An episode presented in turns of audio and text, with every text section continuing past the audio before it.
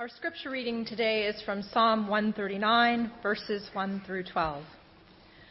O Lord, you have searched me and known me.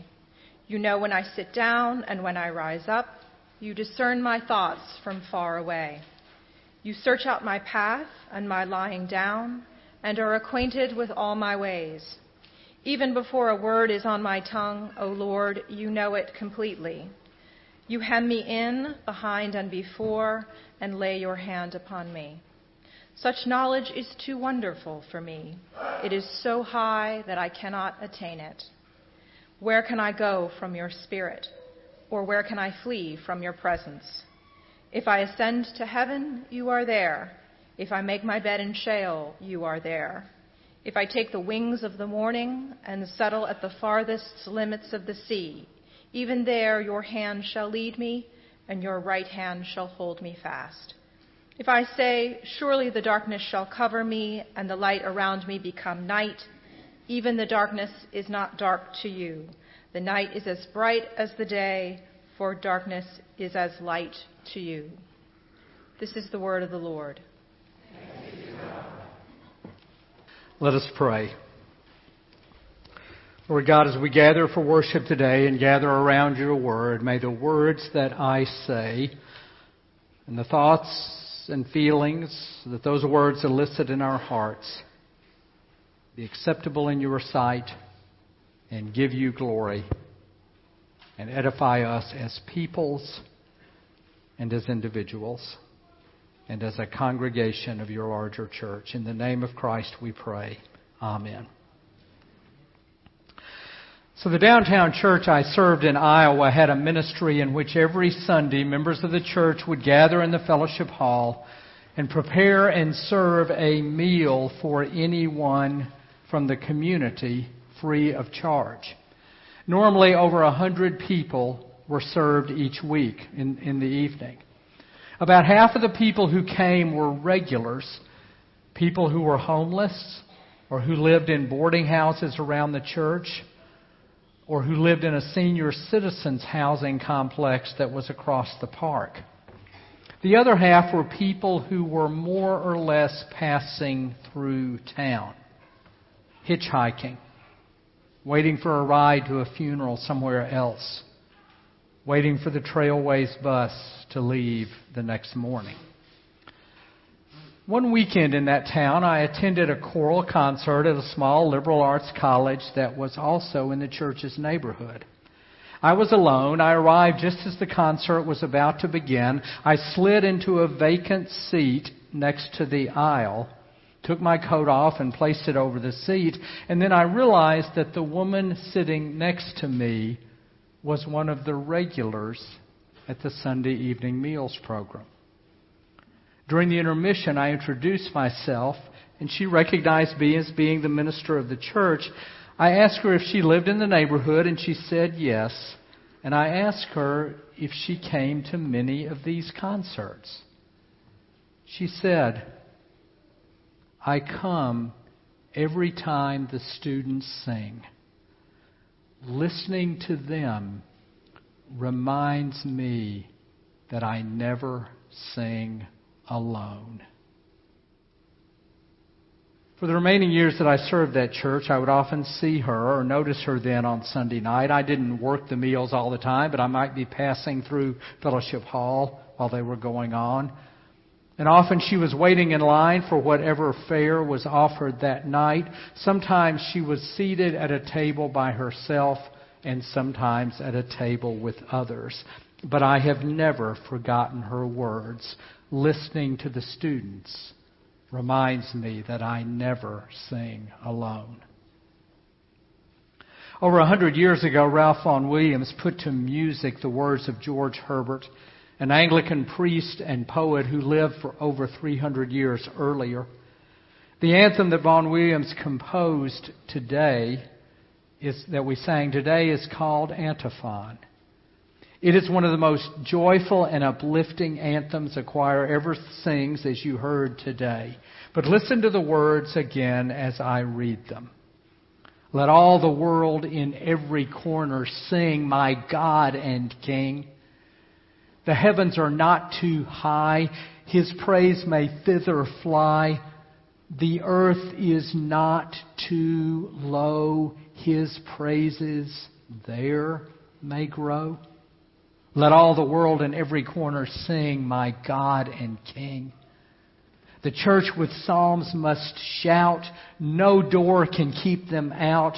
But above all, above all, the heart must bear the longest part. Let all the world in every corner sing, my God and King. In Greek, this word antiphon means literally opposite voice. The antiphon is the response one section of a choir makes to another section, or it's a response a congregation makes to a reading of Scripture or a psalm. It is the voice of another, the voice that stands opposite my voice, the voice that sings with me or in response to me.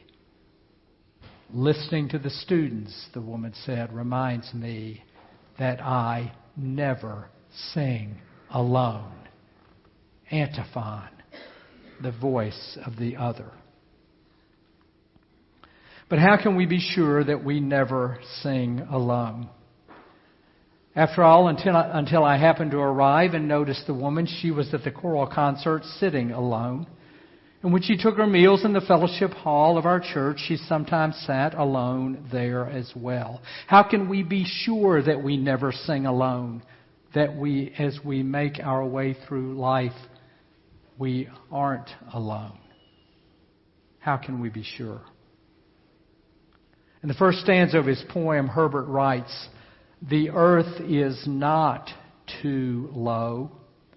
God's praises there may grow. This line promises something that is, that is at the core of my own faith and is frankly one of the reasons that I am a minister. In my own relationship with God and in my own theological development over the years, I have long believed that there is nothing we do or experience, nothing we commit or is committed against us that is beneath the dignity of God. Nothing is too low, too shameful, too destructive, too painful to lead God to avert his eyes, to put his hands over his ears, to walk across the street, to avoid having to make conversation with us. The earth is not too low for the Holy One, for God. Sometimes when I'm asked what my favorite psalm is, I respond not with Psalm 23 or Psalm 100 or Psalm 121, as somebody in the early service said, but I respond with Psalm 139. O oh Lord, you have searched me and known me. You know when I sit down and when I rise up. You discern my thoughts from far away. You search out my path and my lying down, and you are acquainted with all my ways. You stand behind me like a potter and shape me with the palm of your hand. Where can I go from your spirit? Or where can I flee from your presence? If I ascend to heaven, you are there. If I make my bed in Sheol, the underworld, the land of the dead, you are there. If I say, Surely the darkness shall cover me, and the light around me shall become as night, even the darkness is not dark to you. The night is as bright as the day, for the darkness is as light to you. We know that we are not alone because the earth is not too low. Not too low for God, even if I make my bed in Sheol. You are there. After George Herbert promises that the earth is not too low, his next line, his next line proclaims, God's praises there may grow. What the word there refers to is the place we have experienced the earth being low. Once we've come to understand with our minds that the earth is not too low for God, that nothing we have done or has been done to us is beneath the dignity of God, we can come to the point, I assure you, of being able to experience, perhaps ever so slightly, the presence of God. The presence of God even in our lowest experience. And we may then be able, even within that low experience, to praise God. God's praises there may grow. Herbert goes on to say the church with psalms must shout, no door can keep them out. He is saying that even when the earth is at its lowest point for us, the music of God cannot and will not be silenced. It continues in the music of the church. It continues when we don't want to sing a solo, but everybody else will sing with us and we can join in. Listening to the students, the woman said, listening to the choir sing reminds me that I do not sing alone. Musician and homiletician Thomas Troeger describes what he calls the irrepressibility of the, of the praise of God. It bubbles up in the babble of a baby. It hums in the hum of whales. It sings in the song of birds. It soars in the roar of lions. It drums in the drum of thunder. It whistles in the windswept trees. It beats in the beat of the waves. It sounds in the hymns and prayers of the oppressed. How many times has it been the birth of a child that's kept a family going following a sudden, unexpected death? How many times has a family gone forward with a wedding the day or the week or the month after the death of someone who has been beloved in the family, even in our worst experiences when the world is at its lowest? The church with psalms must shout, No door can keep them out. The irrepressibility of the music of God.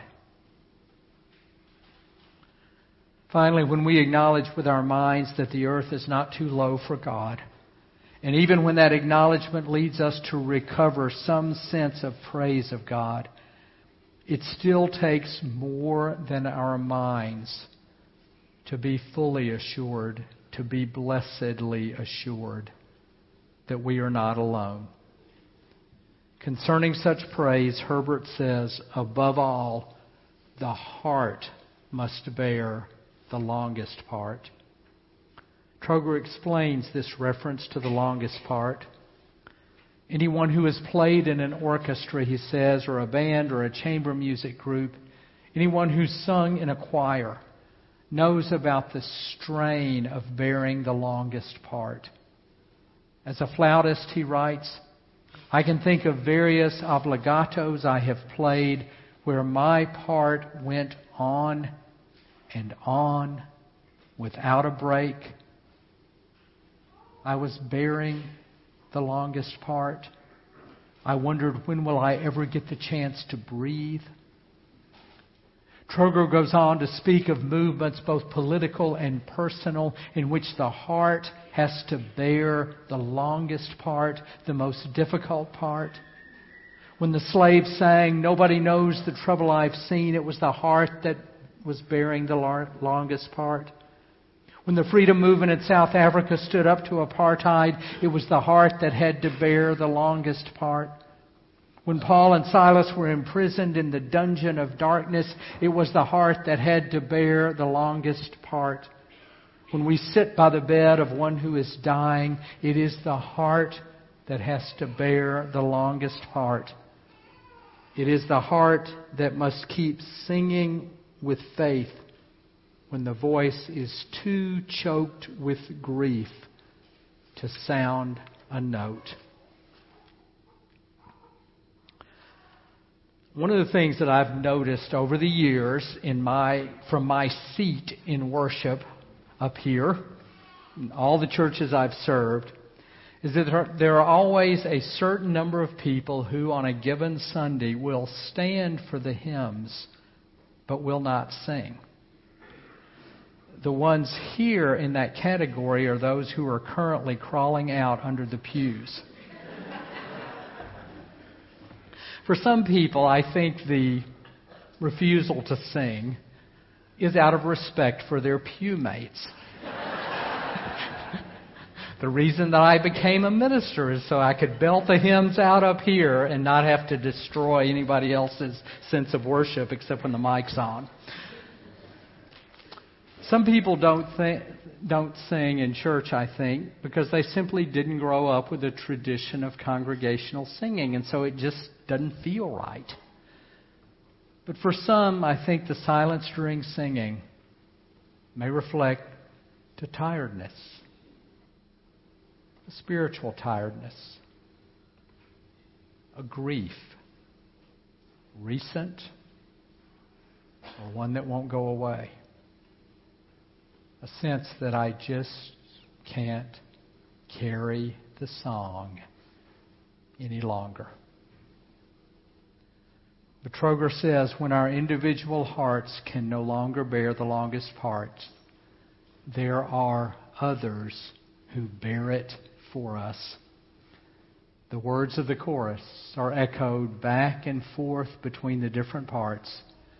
The melody is sometimes carried by the singers sometimes carried by the instrument, the piano, the organ.